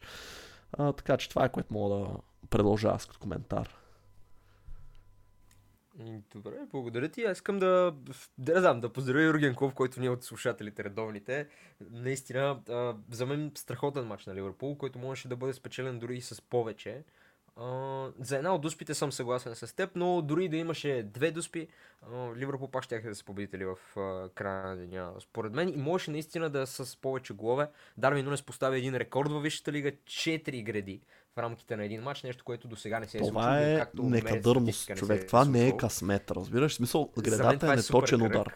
Не е кръг. Това е, значи той, мисля, че той сезон има най-много удари в градите, примерно 8 или 10, нещо такова. Той има най-много гради, мисля, че в света някакво. Това, това ти казвам, че радиш, мисъл, в един момент, окей, един път, два пъти, три пъти ще скажеш, бре, ня... ама вече 10 пъти гредата е неточен удар.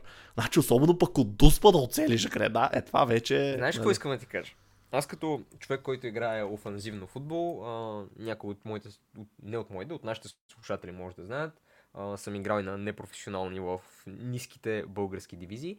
А, много често оцелва града. А, без значение дали игра училищен футбол, дали играя футбол 11 или каквото и да е. Аз може би нямаше матч, или има, айде има няколко матча, които не съм оцелил града, но като човек, който безкрайно много оцелва града, доста повече отколкото вкарвам, мога много да се чувствам на Дарвин Нунес и да ти кажа, че много често това е и просто кръг.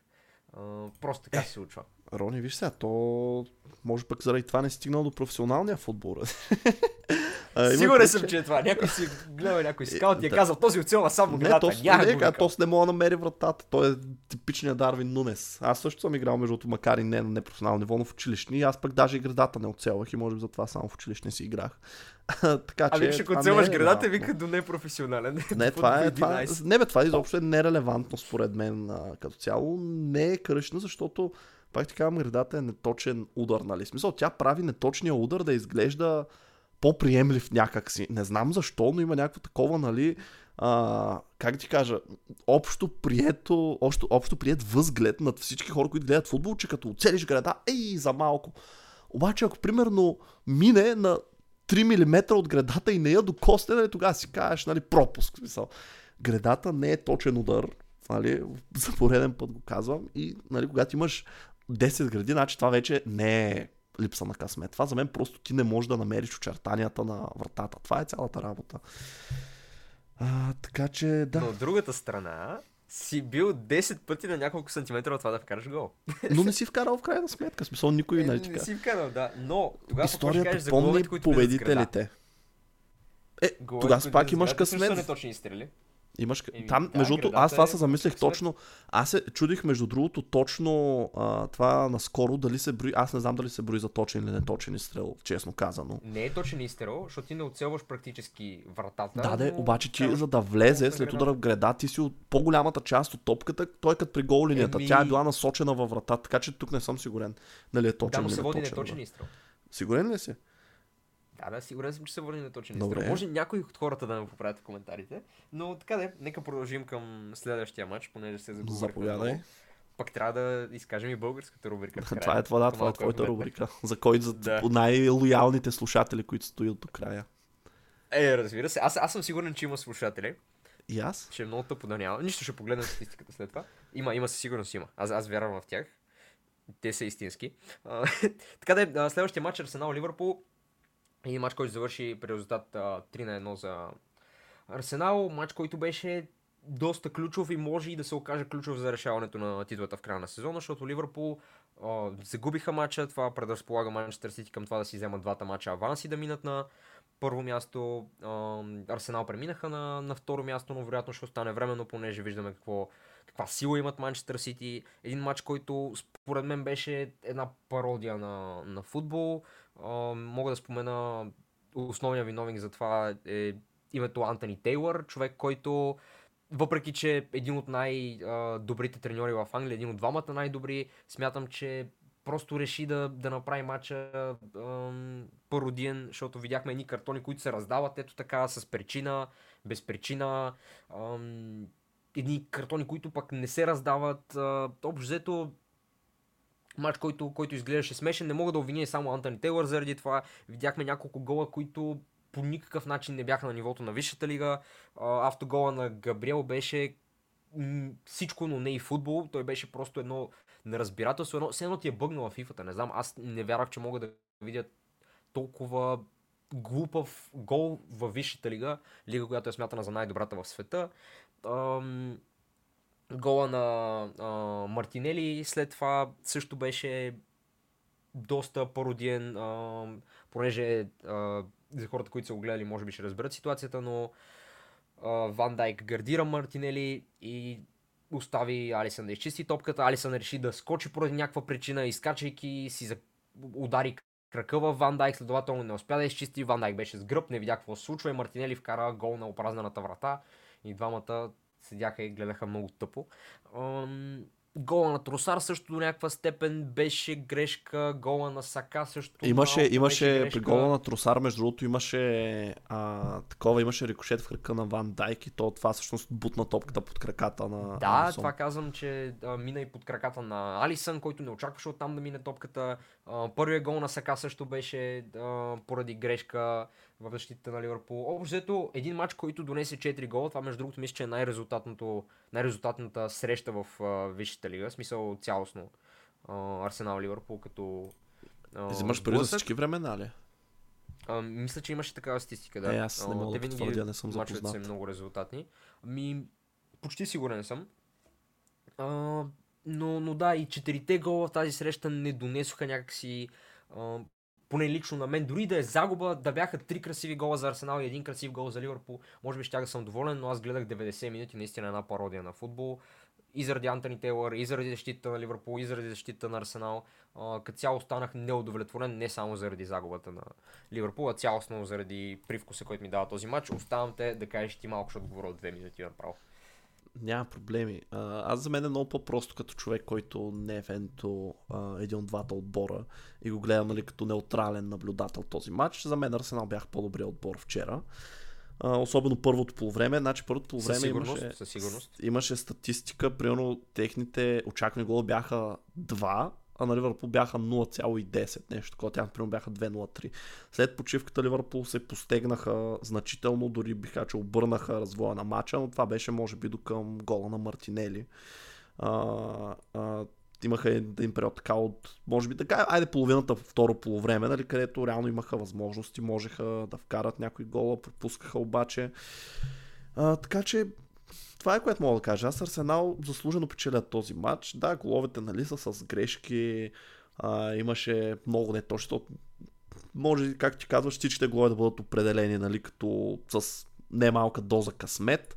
А, но въпреки това, все пак един отбор се е вкарал положенията, другия не. И така, аз съм доволен, защото това прави по-интересна битката за титлата. И ще видим, аз често ти кажа в момента, все още мисля, че са Сити, но много ми е трудно съм категоричен, друг път ще говорим за това. Само Рони, ако нямаш нещо да кажеш по темата за мачовете и ще преминеш към българския футбол, преди това бих искал да направя един шаут-аут за Калата Лут, така се пише а, това момче, което ни е оставило. Това е един коментар, откакто ти си ко-водещ и той е на епизода. Yeah. Да, това е в Spotify говорим. И това е на епизода а, за Кевин Дебройне. Той ни е написал абсолютно всеки епизод го слушам до край, така че не знам за какво говорите. Две години всеки понеделник съм на линия. Благодаря ти много, приятел. Мисъл, наистина това го оценяваме. Да. А, самия факт, нали, че остава всеки път до край, както и в дни като днешния, където много са мал, айде не много, но по-разточителни сме вече, отиваме към час и 20 минути. А, а и епизодите за доста късно, аз ги пускам, нали, това значи, че това момче седи доста до късно да ги слуша в понеделник, така че а, адмирации. Кажи ми. Първо това ще е много забавно да е Као. И така да се Не, пише не мисля, че е той. Не мисля, че е той. Ами, има, има една е случайност, защото той, той е един от тримата човека, който е гледал всеки един епизод. Ти, той и другия, Кой? този пичага, дето е коментирал. Ам, А. Рони, значи само ще кажа, че това не е така, защото ние с Да, Кало да, не знам, си да, слушаме шегувам. епизодите, просто това Е, е много участва- нарцистично. не, да, прав си. да. А, прав си, прав си, та, така, не, това момче е съвсем различно и отново, нали, да, да, поздравявам поздравявам лично. момчето. Ево, Да, да, между другото, е като проблем, че вече съм аз водещ. нищо мога да можеш напише втори коментар на този епизод. да сега напише, еми не е също, ама става.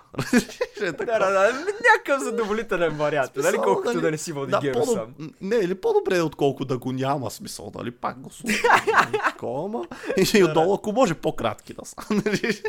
На 40 Да, между другото, Приключвайте вече.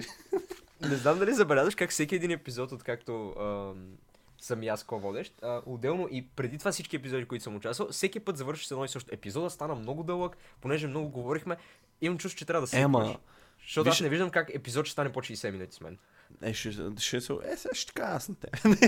Аз, аз, аз не го А. освен ако не спреш наистина темата в средата, според мен всеки един епизод от тук нататък ще бъде над 60 минути, така че калата Ами, мога да свиква. Аз не се, не се, не се заричам за това, все пак нали, гледаме да не вземе прекалено много време от мнението на хората, освен ако не е специален епизод и нямаме гост, защото като сме трима, нали, тогава е логично, че няма да съберем 60. Това с времето то се изчиства. Повярвай ми, в началото, като почнахме голяда и ние с Кало много ни беше трудно да влизаме в 60 минути, защото не знаехме как да се разпределяме времето. А, но да, смисъл. И плюс това, то плюс 5 минути да кажем, нали, не е проблем. Сега вече ето как днес станаха 20, нали, е осезаемо по-дълъг, бих казал. Надявам се, че хората се кефят. А иначе, между другото, за това да ти кажа, според мен а, са доволни от това, че си ко-водиш, защото не знам дали видя, но в ам, Инстаграм на поста, а, който ти направи, тук ще издам там тайната, че ти направи едита, а, това, че джойнваш голяда, всъщност а, имаше коментари, нали, които бяха доста доволни. А, така че да, това е Рони. Силно. Мисля, че сме А, готови не, с не, не е твоята това. рубрика. Не, а, добре. Да, да, в смисъл, нея, да. не с подкаста. Но с кеф. Има много още. Дръжте се здраво. Продължаваме мощно напред. Да. Часа е Надявам 9 се часа. Не съм ял от 7 часа ще умалея така. Удобно. Не, сру си ядох малко аз. Да, ти не се... А, айде, значение. чух така хрупаш преди записа. Значи... Да, да, да, да, признавам, признавам, надявам се за болекара ми да не. Подложи, подложи. Да, да, наистина за- задържах за подкаста, но се надявам тези час и 20 да са достатъчно стойност. Не спирам да говоря за подкаста, продължавам да водя. Така че е време да си поговорим малко за български футбол, наистина много накратко. Левски биха в приятелски матч един интересен отбор, който може би не очакваш Левски да бият. Отбор, който игра четвърт финал на Лига Европа преди няколко години и Ще ме изпиташ кой е ли сега? Добре, ще изненадам, но Левски победи един отбор, който може би не очакваш да, да победят. Отбор, който игра четвърт финал в Лига Европа преди няколко години и осмина финал в Шампионска лига, мисля, че година по-късно. Така че просто, просто ще ти дам възможност да, да отгаднеш. Предполагам няма да го нацелиш, Добре, кажи поне от коя държава е сега? Ако много... ти кажа в държавата, вероятно ще се сетиш. Едва ли. Просто ще ти кажа, че е източна Европа. Айде сега. Кажи ми Кажи държава. отбор. Няма, няма да се сетя. Повярвай ми. Ай, ак... Украина. Шахтьор ли са били? Не. Ето, видя ли, не са сети. Това е. Мисля, че стигали по-напред. Добре, е, да, а, победиха е. Динамо Киев. Да, ще кажа, това е другия смисъл. е, Ако не е Шахтьор. това е тъпо да кажа Днипро, ам, които стигнаха полуфинал в Лига Европа преди 10 на години примерно. А, друга новина, която тази може би не ви е толкова интересна, но друга, която е доста по-интересна, е, че един от младите таланти на българския футбол и на шампиона на България Лудогорец, Доминик Янков, направи трансфер за 1 милион 850 хиляди в Монтреал, които са от Канада, но играят в MLS, т.е. Лигата на САЩ. И това защо е интересен трансфер? Просто защото Доминик Янков не се ползва достатъчно в Лудогорец и е играч, който лично аз харесвам. Един от... Да, не съм привърженик на Лудогорец и не ми харесва, че използва толкова чужденци и не вкарва толкова играчи от академията, но Доминик Янков е човек, който Абе, има качества. Колкото и пъти съм го гледал, толкова пъти сякаш показва нещо. И мисля, че трансфер за близо 2 милиона евро е доста добре, особено, че той ще отиде да играе в МЛС. Виждаме, че последните години все повече българи играят в МЛС, което е някаква интересна случайност, но за Доминик Янков не е случайност, понеже той има ам, такъв а, канадски паспорт и отива да играе в отбор, който практически е в Канада. Така че за него няма да е нещо супер ново. А, мисля, че той е живял някаква част от живота си в Канада, така че смятам, че може би ще му а, пасне и се надявам, че ще направи а, добра кариера в МОС или като цяло извън България, понеже в Лудогорец явно не беше оценяван достатъчно, въпреки че Лудогорец излязоха от а, групите на лигата на конференциите и не мисля, че ще да играе повече от 15 минути в а, следващия етап на Лига на конференциите, така че да поигра малко в МОС. Смятам, че е доста добре за кариерата му в този момент и се надявам и наистина му пожелавам успех, понеже, както казах, един от симпатичните играчи, които играх в Лудогорец, играч, който използвах прекалено много на кариерата ми с CSKA в футбол менеджер. И последното нещо, което съм си задал Uh, като нещо интересно, което мога да спомена е, че Фернандо Каранга пристигна официално в лагера на ЦСКА в Турция. Мисля, че лагер беше в Анталия, ако не греша. Uh, така че това е интересно само по себе си, просто защото... Този винаги съм мислил, че е Каранга. Ами, няколко произнасят Каранга, други Каранга. Честно да ти кажа, бразилец, как точно се произнася, е спорно. Интересно е просто, защото може да го видим в някои от контролите преди а, началото на мачовете. Не знам дали останаха, а, понеже той още не се включи в... Така и не се включи в нито една от а, тях в а, а, пред подготовка, а, но се надявам лично аз а, да се справи добре в а, българската лига, както правеше едно време с екипа на червените и това общо взето обобщава всички интересни неща, които се случват в uh, България в последната седмица, преди факта, че не се играе лига и трансферния прозорец не е най-интересното нещо в нашата лига. Така, че, Пожелавам да. ти го, Рони. Пожелавам ти да се представи добре от ЦСК. А да мен ми пожелаш не на него добре. да, и на него също. Брейка лек, както се казва. Не е хубаво да чупиш крак, но... А такова е пожеланието. добре. Ти не го ли знаеш това? Чувал съм го, ма се надявам да, да, е американско. Не бе, то е смисъл брейк, лек, значи се е много успех, късмет. Да, бе, да, да пробиеш, мисля, че значи нещо такова. Е, не да пробиеш, защото те мисля, че е повече в а, тези актьорските среди, както и да е. И сега моята малка рубрика.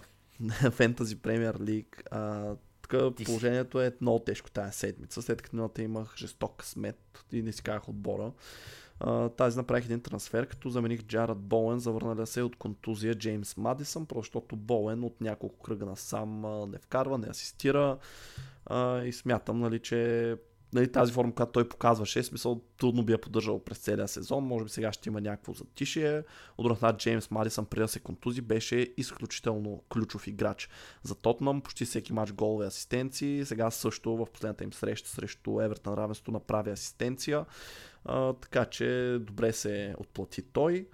А иначе остана част от отбора. На врата ми е Джордже Петрович защита, Уилям Салиба, Бен Дейвис, който това ще е най-вероятно следващия играч, който ще махне. Аз признавам, че тази седмица малко така може би не си го наредих добре, неглижирах, а, иначе не бих взел Бен Дейвис.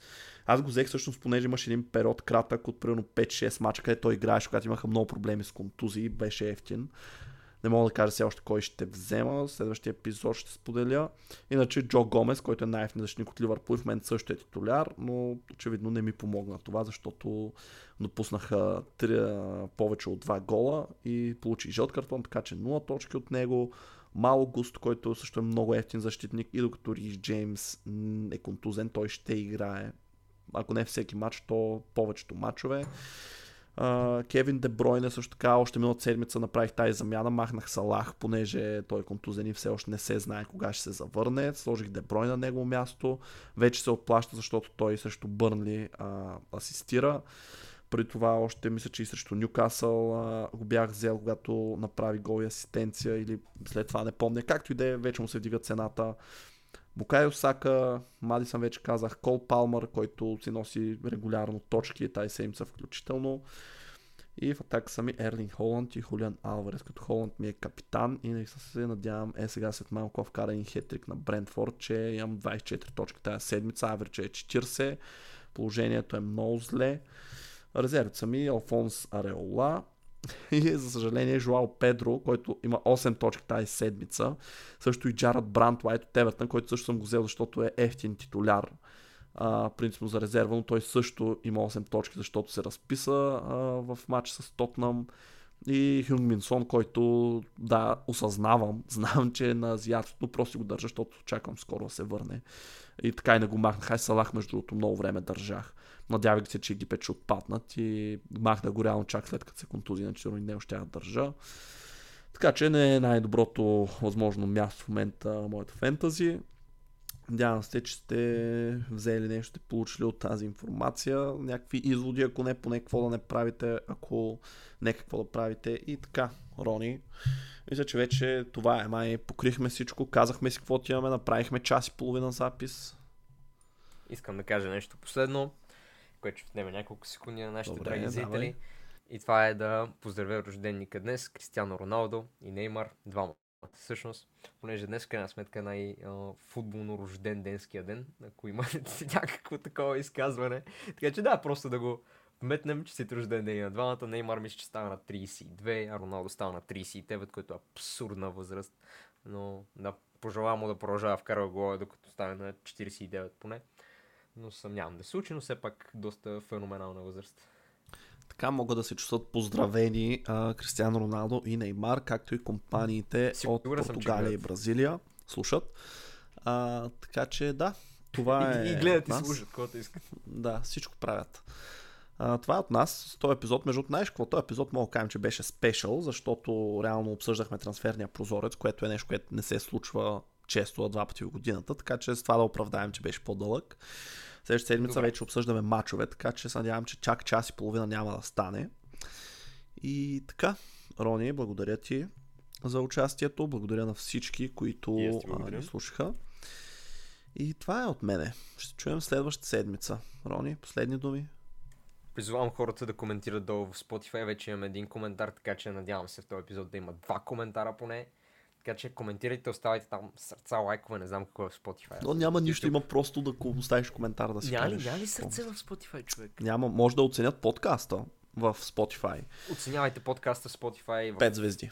Това е максимум. Инстаграм, Голяда, аз, Геро и там сме. Там сме, да. да. Може да видите и на Руслан, ютуба, Руслан Драгоманов. Ако не знаете, според мен тези знаят, но нищо нека си кажем. Да го пише в описанието, да. И канала на е, да. в YouTube. Е, така трябва да завършваме. Да, благодаря ви, че да. слушахте, драги зрители. Те не са зрители, те са, те са слушатели. Слушатели сте, да. Благодаря, че слушахте, драги, скъпи слушатели. Желая ви лека вечер, лек ден или когато го слушате. Благодаря на Геро, благодаря, че ми слушате глупостите час и половина. Лека вечер. Да, ще се чуем след точно една седмица. Айде.